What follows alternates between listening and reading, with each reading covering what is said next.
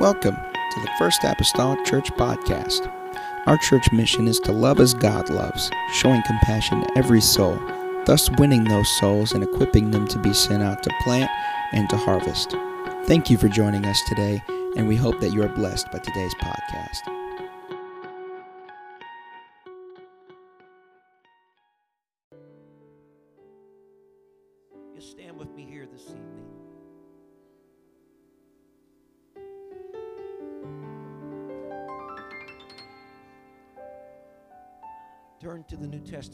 Philippians, chapter number three. Thankful for those who helped us in areas of parking and handing out letters this morning, and Brother Mason for putting together a service schedule. And the list could probably go on. Teachers in the back with kids. Amen. Grateful for everybody and their efforts. Philippians 3. Remember, camp meeting registration is open online if you plan on going.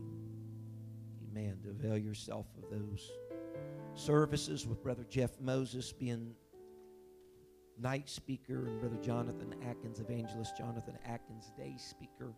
I know our lives will be blessed, amen, by their ministries. Amen. Philippians 3, I'm going to begin reading in verse number 10. Real quickly, and this don't necessarily go on the podcast right here, but asking the church to help me pray. We have our uh, national Assemblies of the Lord Jesus Christ General Ministry Conference coming up very quickly in the month of June, and uh, of course have the uh, the privilege of ministering there. But in addition to that, there are several different offices on the national level that are opening up, and I have uh, been spoken to on a few different things concerning uh, fulfilling one of those national offices or being a part of a team for another. And I've been praying along the journey for some time concerning this about what to do. I'm just asking you to help me pray. God, give me a definitive direction on what needs to be done. I am not politicking, I'm not a politician. I don't go around talking to people and saying, well, you know, you get me in there and we'll make the assemblies great again. Okay. Uh, and I have always went by the thing that if God opens a door, I'll step through the door. And so just ask, just be praying with me because I don't want to do misstep in any direction or any way. Uh, say, well, you'd be serving it. Well, still yet. I, it's got to be the right man for the right time. And if that's me, so be it. If not, so be it. Amen. So I'm just asking for your prayers in that endeavor. Amen. Philippians chapter number 3 and verse number 10 the Apostle Paul states these words that I may know him, the power of his resurrection, the fellowship of his sufferings, being made conformable unto his death. If by any means I might attain unto the resurrection of the dead, not as though I had already attained, either were already perfect but I follow after, if that I may apprehend that for which also I am apprehended of Christ Jesus. Paul says, I want to know him, the power of his resurrection, fellowship of his suffering. So basically, his death, his burial, his resurrection.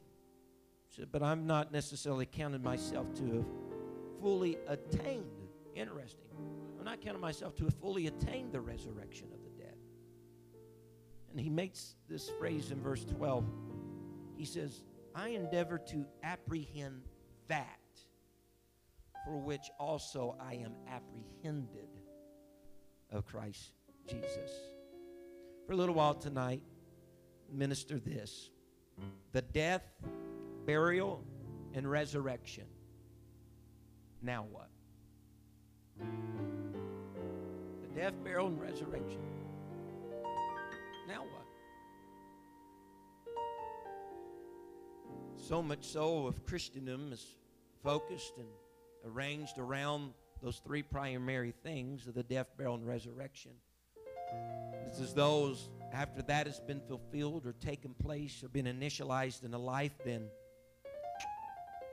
So now what do we do? Where do we go from here? Lord, I come to you tonight. I'm asking God for your help.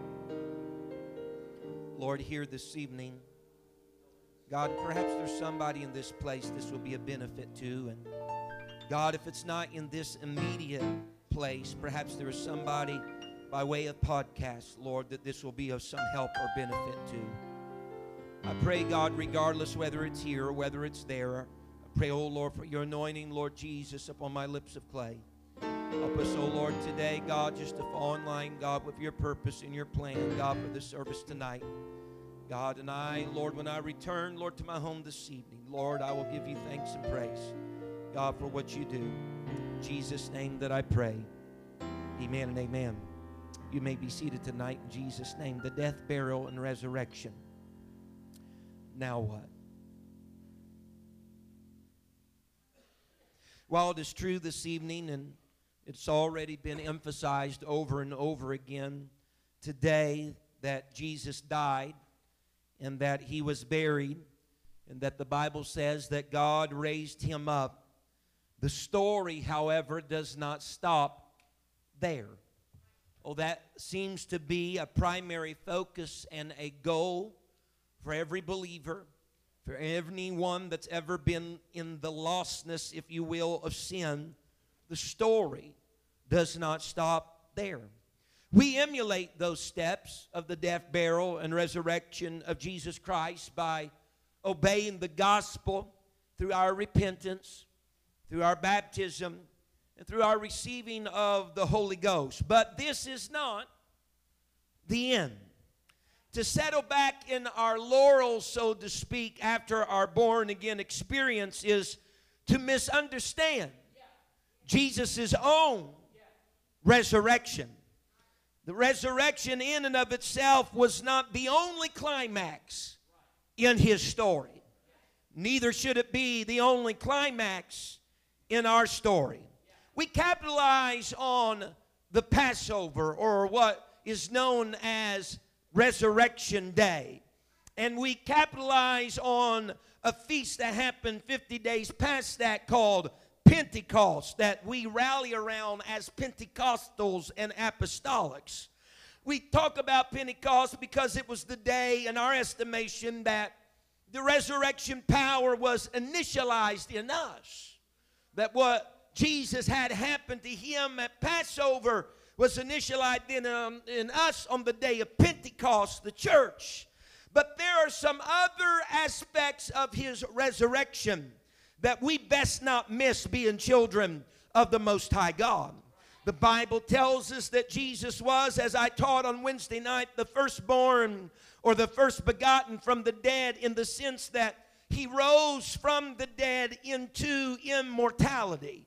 Amen. Others rose as mortals that would indeed die again, but not Christ. He rose as an immortal being, never to die again. And so, with this being said, the resurrection of Jesus is, is about more than the dead coming back to life. It is about the dead coming back to life and continuing to live.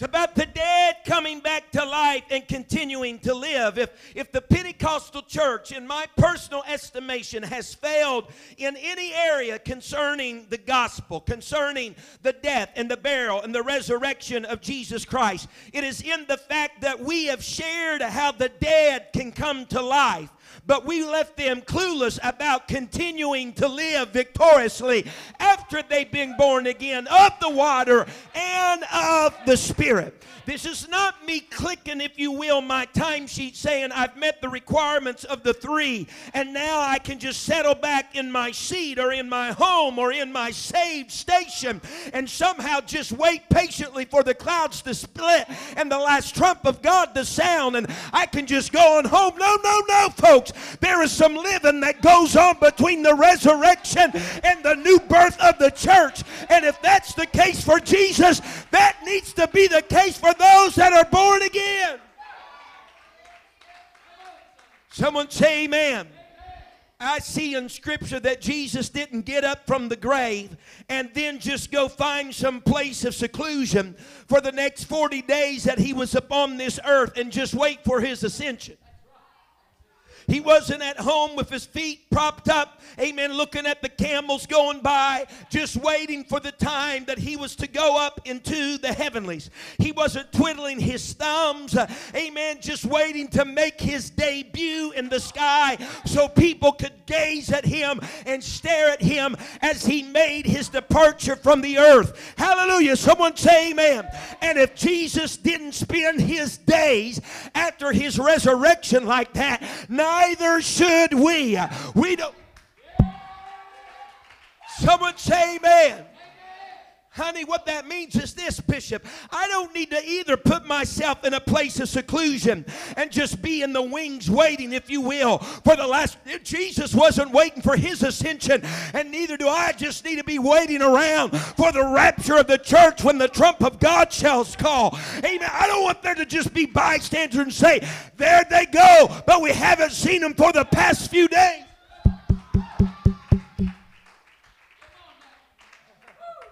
Jesus arose uh, from the tomb, uh, amen, he walked among the people. He spoke with the people. He interacted with the people. He did miracles as he did before. Amen. He intermingled with the people. And the Bible tells me in the book of Acts that we've been in for a long time now, it tells me that Jesus, after he resurrected, shewed himself alive after his passion by many infallible proofs uh, being seen of them 40 days and speaking the things that pertaining to the kingdom of God. What that means is this Jesus had some living even after the resurrection. There's more to this apostolic Pentecostal life than just being born again. There's some living on the backside of your new birth experience.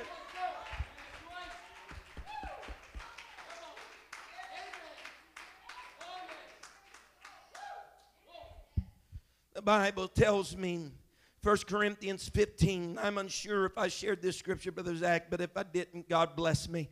Amen. 1 Corinthians 15, speaking about Jesus' activity in those 40 days. There was activity. Someone say activity. There were things going on in the life of Jesus in those 40 days. Yeah. The Bible says 1 Corinthians 15 and verse number 1. Moreover, brethren, the Apostle Paul writing, I declare unto you the gospel which I preached unto you, which also you have received, and wherein ye stand, by which also ye are saved, if ye keep in memory what I preached unto you, unless ye have believed in vain.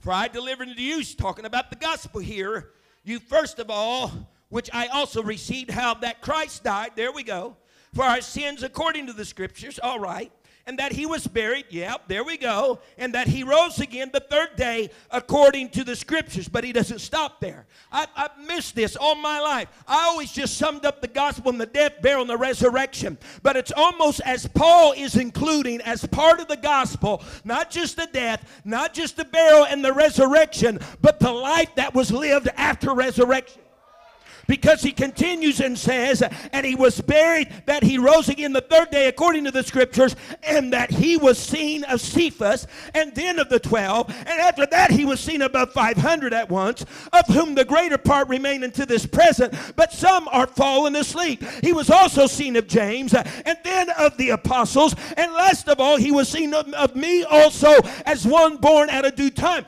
The apostle Paul was saying the gospel entails more than just repentance repentance, more than just baptism in Jesus' name, and more than the infilling of the Holy Ghost. The gospel also includes what you do with your life after you receive the Holy Ghost. Amen. Amen. And so he is explaining this to them. Amen. He shewed himself, Christ shewed himself alive after his resurrection. It wasn't just enough, amen. It wasn't just enough for Jesus to be up out of the grave and breathing and having respiration that was taking place. It wasn't just enough to have a vacant tomb, amen, that everybody could point to and say, See, he's not there anymore. We told you so. But the Bible says that he was seen among them, he was heard speaking among them, and by many infallible proofs, uh, he substantiated the fact that he was the living Lord, and there was indeed an empty tomb. In so much so, even two generations later, when the writer Eusebius was interviewed. He interviewed and had written concerning many people who had known, this is documented history, many people who had known and had saw Jesus Christ during that 40 day period after his resurrection. And they tell stories of miracles that he performed, even some sermons that he had preached, and letters that he had written during those 40 days after his resurrection. What I'm trying to hammer home in our minds today, the idea idea of just being born again of the water and the spirit and we got our ticket and we just buckle our seatbelt and it's all said and done is a bunch of baloney. I don't care how thin you slice it, it's still baloney. I'm here to tell you tonight there is life to be lived, amen, post resurrection, post your experience with God. We need to figure out what our purpose is. We need to figure out what God would have us to do. We need to figure out as our days are numbered upon this earth, what would God have me do? Now, think about this. This is convicting to me. That the last verse of the last gospel, which is the Gospel of John, he sums it up quite well. Because John 21 is actually some of the things that Jesus did in that 40 days. He says this, John says, and there are also many other things which Jesus did, the which, if they should be written, every one, I suppose that even the world itself could not contain the books that should be written. Amen. This hit me today as my mind gravitated toward this verse of Scripture. Perhaps this is the way that oftentimes I have considered this verse of Scripture that perhaps John was referencing the whole panorama, if you will, of the ministry of Jesus whenever he started his public ministry after his wilderness testing until his ascension. Maybe John was saying from the time that Jesus started his ministry until he ascended, there could have been a whole lot more written, and had it been, the world itself could not contain the pages thereof. But today, it hit me. Since this is chapter 21, and since this is some of the things that happened in that 40 day period after Jesus' resurrection, I'm just toying with the idea in my mind. Or could John have been saying and simply implying that Jesus did so many things in those last 40 days? Jesus did so many things, things in those last 40 days after his resurrection that even the world itself could not contain the books necessary to write what he did after his resurrection. Someone say amen. And with that consideration, I want to ask us all a very honest question here tonight. Have you done anything meaningful with your life in Christ that's been worth recording? Or have you been stuck on being brought into this new life and you failed to continue to live?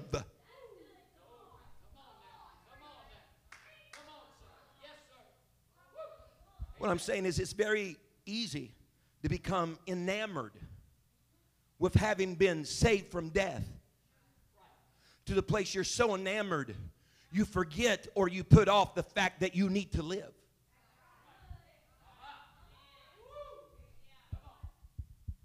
See, for some people in the New Testament scripture, an empty tomb wasn't enough for them.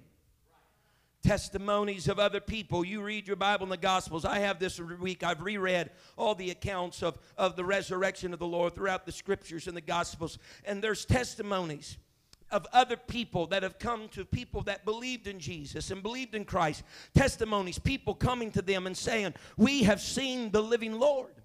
And for those who had been believers, that was not enough. Mary Magdalene and some of the ladies, some of the women had been to the sepulchre. They returned from the sepulchre. They were commissioned by the angels that they had seen. The angel said, Go tell the apostles and all the others that he is not here, that he is risen.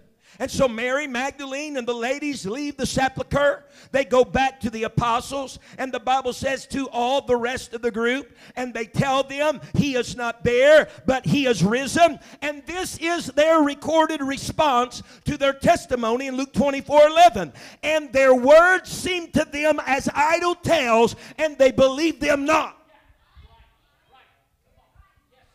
For those people, they needed something more than just the concept that a resurrection had happened. They needed to see the life that came after the resurrection. They needed more than a story about somebody that had resurrected from the dead. They needed somebody to live the resurrected life before them. It wasn't enough to know, oh, that happened to them. No, I want to see it played out in my own eyes in our life. That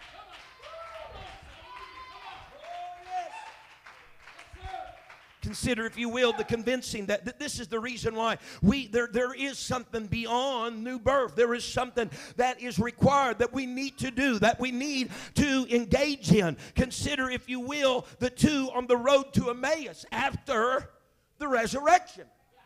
Two disciples on the road to Emmaus after the resurrection, they begin to talk among themselves. They describe everything that has happened. Jesus shows up while they're talking. They do not realize it is Jesus, but they, he shows up and they're like, what, are you talking about? You don't know what we're talking about. No, he's just playing, you know, playing it all up. No, I don't know. Tell me about this. So, man, they start rehearsing it all. Well, Jesus of, uh, of Nazareth, they start to tell how he was condemned to death. They begin to tell Jesus about how he was crucified and how they thought, and everybody thought, that Jesus was to be the Redeemer of Israel, to bring the nation of Israel back where it needed to be. And this is, this amazes me. They're talking to Jesus while they're telling him all this, and they said, the top it all. This is the third day. Because the promise and the thing that was spoken is on that third day, he's going to rise again. But listen to me. They went a little further while they talked. Above all that, it's the third day. And then they started talking about these ladies. Mary Magdalene and those ladies said there were some ladies that come and relate their experience with the angels at the sepulchre. And they talked about an empty tomb. And they told others about it. And even some of the others ran to the tomb. And they verified what the ladies had said. Yet still, there seems to be no impact. Nothing going on. And the Bible says later that day, as they constrained the Lord, still not knowing it was Him, to come into the house, that whenever He broke bread, their eyes were open and they realized who it was. And whenever they seen that, the Bible says they returned right back to Jerusalem to tell others. This is what they said. The Bible says they told them, The Lord is risen indeed. What made that fact so imperative to them now rather than before? Because they had more than a story of a resurrection. They had the life of a resurrected individual that lived and breathed and was seen right before their very. Honey, they might know your story, but they need to see your life lived. They might have heard about what happened to you, but they need to see it lived out. There's something beyond the resurrection.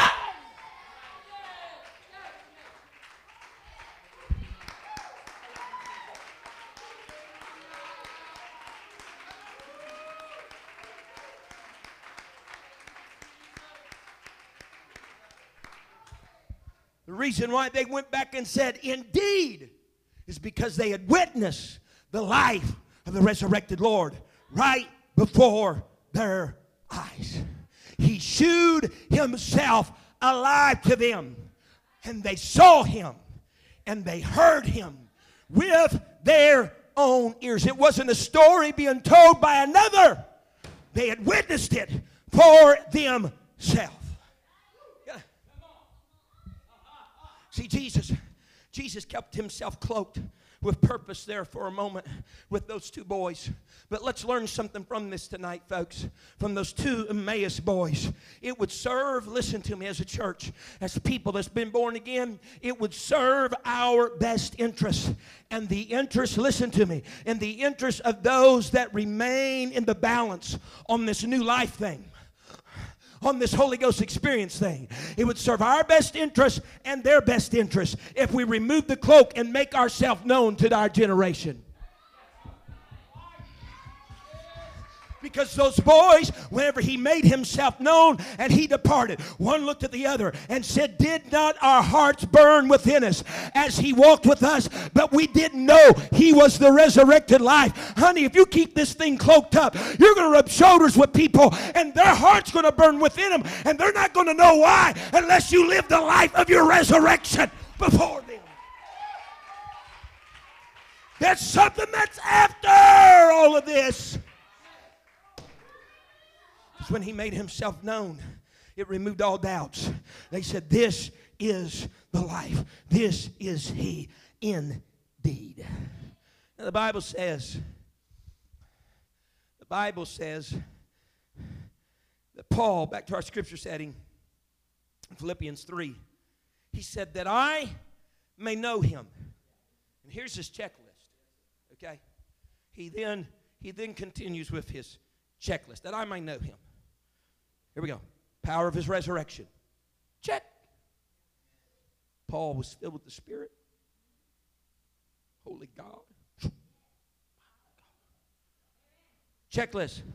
The fellowship of his sufferings. Check.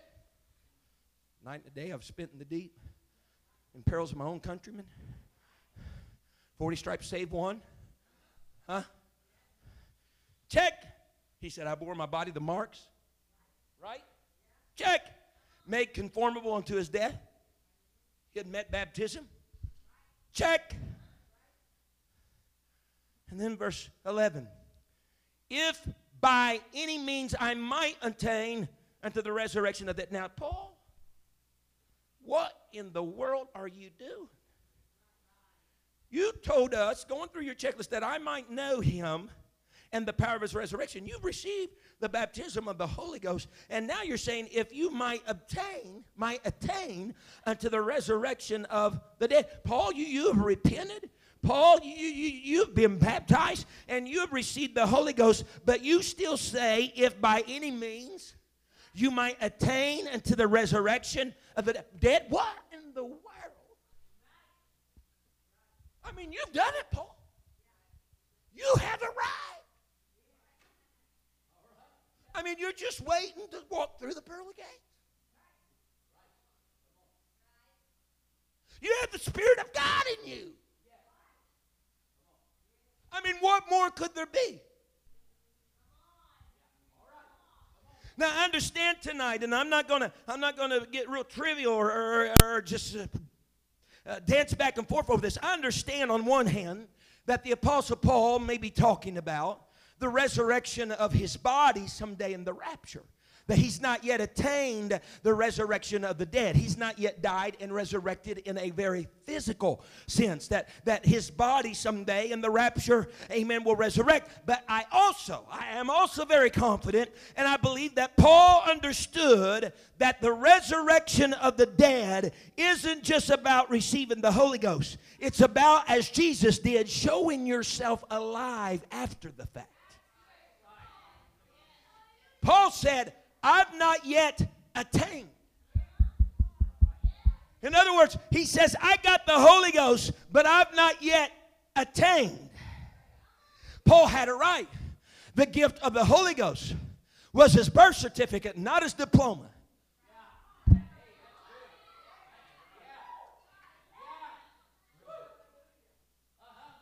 Someone say amen. Paul wasn't perfect. He agreed that he wasn't. In other words, he's saying, I'm not complete yet. In other words, he's saying there's a life to be lived after I've received the Holy Ghost. And then note the next phrase that Paul shares with us. and this should be our desire, this should be our mission. Our mission of discovery for every single one of us sitting under the sound of my voice tonight. Listen to Paul's next phrase here. He says, But I follow after, if that I may apprehend that for which also I am apprehended of Christ Jesus. He says, I follow after. It's in the next verses. Paul's going to go to his, his race analogy about pressing toward the mark of the prize of the high calling which is in Christ Jesus our Lord. But he says, I'm going to follow after. That means I, I'm going to run or I'm going to flee. I'm going to run swiftly in order to catch a person or a thing. It means that he's going to be engaged, if you will, figuratively in a race to swiftly reach his goal. You know what Paul understood? Paul understood that his born again experience was more than essential and necessary steps for heaven.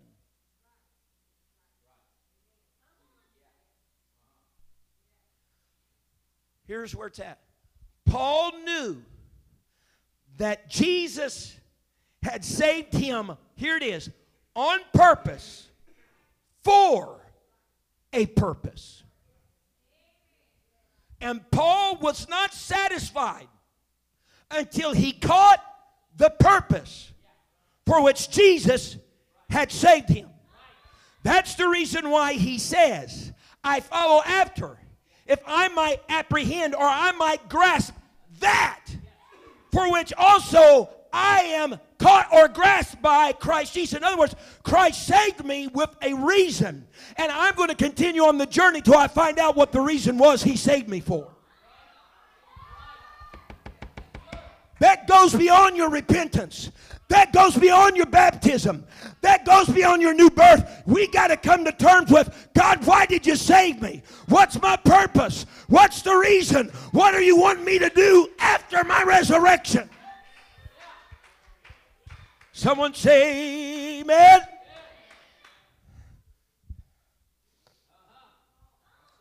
I agree, we're all baptized by one spirit into one body, but we need to be seeking out what our purpose is in the body.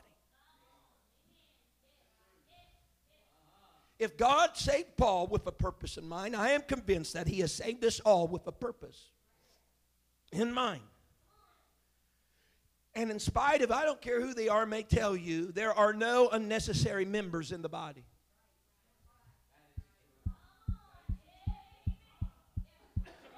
Our repentance and our baptism and our Holy Ghost and filling, Brother Zach McGee, put us all in the body. But it's once we're in the body, we need to be seeking after that reason, why, purpose God saved us for in the Someone say amen. Sorry, uh, stated a different way. One, one version said like this Our task in life is to do this lay, a, lay hold of what?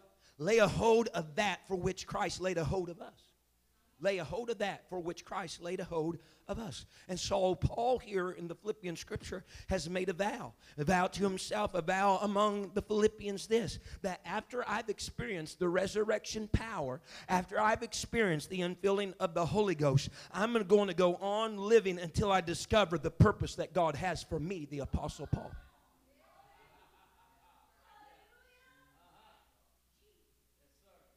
Now, see, here's the thing. There'll be other blowjos that was sitting somewhere in a hut or a mud daubed uh, building that they got the Holy Ghost and they're sitting there till the second coming of Christ. Paul says, But I know I'm not here without Him wanting me here for a purpose. And I'm not going to be satisfied till I figure out what that is. So I'm going to do some living on the backside of my resurrection. Mm. And so he's going to live his life trying to fulfill that purpose. He's going to follow after it. He's going to run after that goal. He's going to run after that goal. What his purpose is. The columnist Herb Caen wrote in the San Francisco Chronicle. He said, Every morning in Africa, a gazelle wakes up. It knows it must run faster than the fastest lion or it will be killed. He said, Every morning, a lion wakes up and it knows it must outrun the slowest gazelle or it will starve to death. He said, It doesn't matter whether you're a lion or a gazelle. He said, But when the sun comes up, you better be a running. What I'm saying is this your purpose might not be my purpose. And my purpose might not be your purpose, but we all need to be involved in the endeavor of trying to figure out what our purpose is. One might be a lion and another might be a gazelle, but whenever the new day comes, I got some living to do on the backside of my resurrection. Someone say amen. And so God has a purpose for you. And here's the thing, folks the impact of your purpose is immeasurable to those that are in need of the assurance of the salvation message. Your purpose is immeasurable to those upon whom are counting on you. The Bible says, Philippians 3 and verse 15, he goes on. He says, Let us therefore, as many as be perfect, he wasn't claiming to be perfect, but he says, as many as, as be. It's something that we are going toward. Be thus minded. Doing what? Trying to seek out what the purpose is for our lives on the backside of our new birth experience. If anything ye be otherwise minded, if in anything ye be otherwise minded, God shall reveal even this unto you. He says, Nevertheless, whereto we have already attained, let us walk by the same rule, and let us mind the same thing. He said, Brethren, be followers together of me, and mark them which walk so as ye have us for an ensample. Listen to me here this evening. Paul is conveying a few things here. Number one, I believe he's conveying that one of the greatest frustrations to finding your purpose is mistaking someone else's purpose for your own. Did that make sense? Did that make sense? One of the greatest frustrations in you trying to find your purpose is trying to adopt somebody else's purpose as your own. Because too often, I believe, we assume our trajectory in our Christian experience post resurrection will mirror the exact image of another. Mm-hmm.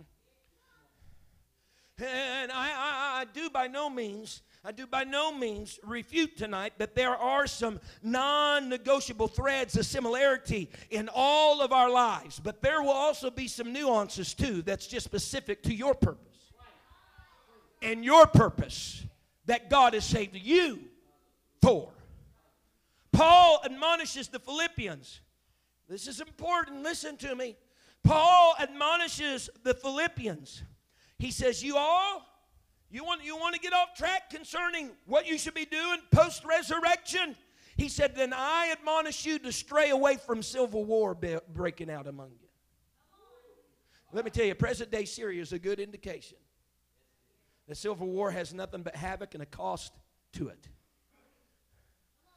Here's what he says He said, If there's some point on which you see things differently, he said, God will make it clear to you. That's what he said. You know what he said, though? In the meanwhile, let's go forward on the road that's already brought us to where we are. He says, rather than losing time in what we should be doing on the backside of our resurrection because we see things a little differently than the brother or a little off from our sister, he said, let's continue traveling the proven road that's brought us to where we are.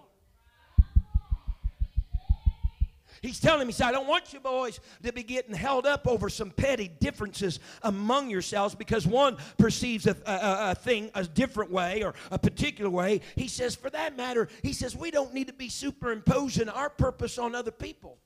So not only can you get frustrated by trying to claim somebody else's purpose, you can frustrate other people by putting your purpose on them. Not everybody was meant to be a preacher. Not everybody was meant to be a Sunday school teacher. Not everybody was meant to be a musician. But we all were meant to be prayer warriors and Bible readers and pastors and dedicated. There is a common thread. We all have nuances, but I'm not going to put my purpose on you if you don't try to put your purpose on me. But we all got some living to do on the backside of our new birth experience. He says, What I want you boys to do is to continue to know this tried and true road, amen, that brought us to where we're at. Rather than being stifled over these little points, if you will, these little subjective points and questions, continue on this road of purpose. Now,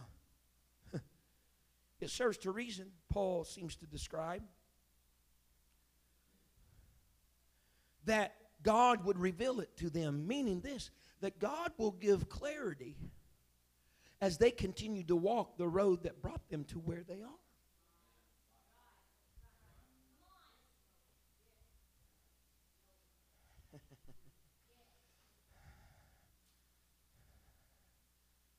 In other words, keep traveling this same old way here because it's been faithful in getting you to where you're at. And he finally says, Brothers, be united, if you will. He says, Let's, let's be united. Let's be followers together. Let's be united, following my rule of life. In other words, take you some models, people that people that is modeled, if you will, living life after their new birth experience of finding their purpose, initializing that and living it out. Find you some people like that that you can model after, that you can study them. Don't follow these novices. Don't don't listen to people that that that that, that says, "Oh, you don't have to worry about that," and they're not engaged in their purpose. The last thing you want to do is follow somebody that's not found their own purpose yet.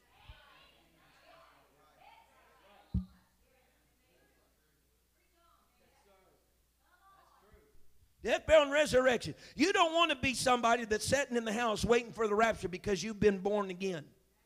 You don't want to follow that example.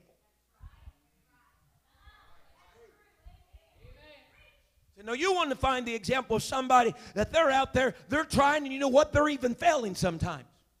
But in the process, each time they're getting closer to what, the reason why God saved them. And it was more than just to have another number in the heavenlies. Someone say glory.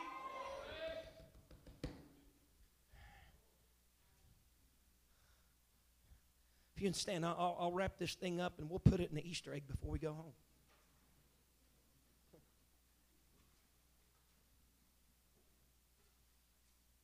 Please listen to me in these just few last little moments here. The death, the burial, the resurrection. Now what? Now? And I read and you're hearing this 18 and through 20. And I don't have that up there. Parenthetically, Paul states, For many walk of whom I have told you often, and now tell you even weeping, that they are enemies of the cross of Christ.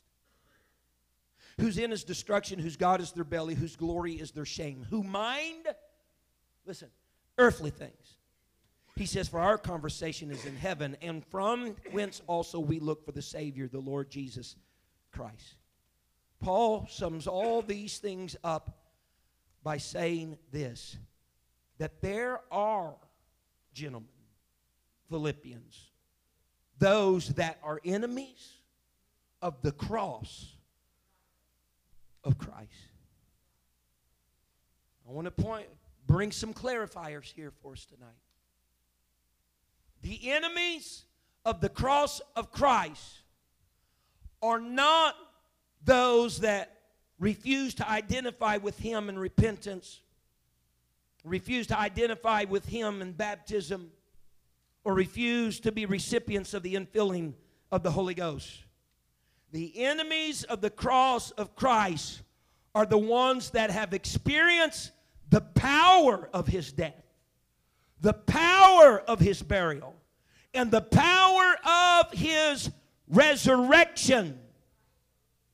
But they live their lives minding earthly things, and they don't live after they've been resurrected.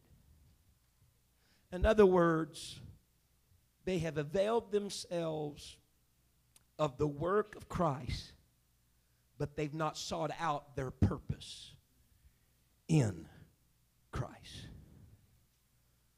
They've not made no attempts. They are in no journey, any race, no walking, no furtherance to try to discover why God saved them. They squandered their time post resurrection on meaningless things. They served their time post resurrection on temporal things. They are producing no infallible proofs about what's happened in their life. They're neither seen nor are they heard concerning the things of the kingdom of God as Jesus was after his resurrection. Their lives are consumed with the kingdom of this world. And Paul simply states, contrasting them to himself and what he desired the Philippians to be, he says, But our conversation is in heaven. Now, the enemies of the cross, they want the gift, but they don't want to seek out their purpose, and they keep just tethered to the earthly and the worldly. He says, We have the same experience, but we're seeking out our purpose, and our conversation is heavenly things.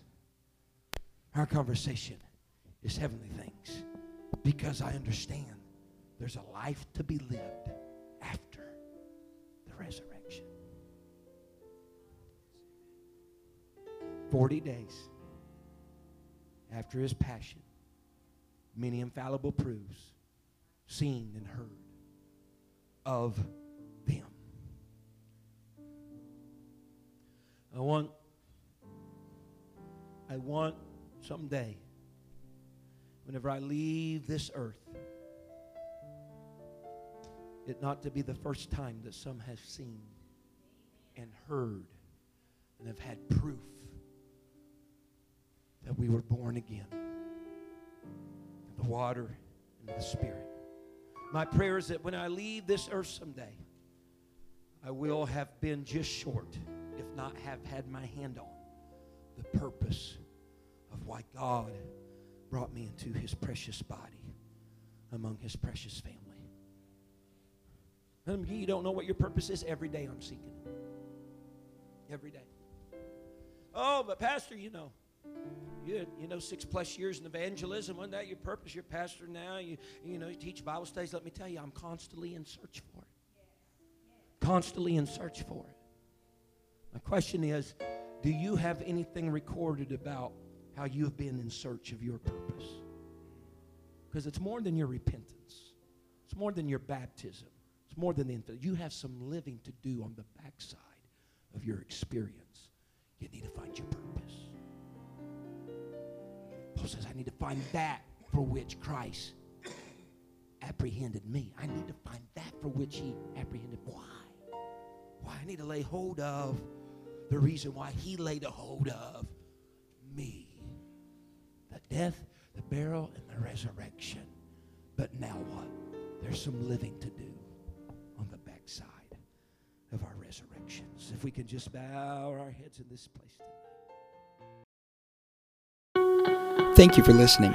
If you would like more information about our services and activities, you can find us on Facebook, Instagram, and Twitter with the username FACMC. Again, that's FACMC. Thank you and have a blessed day.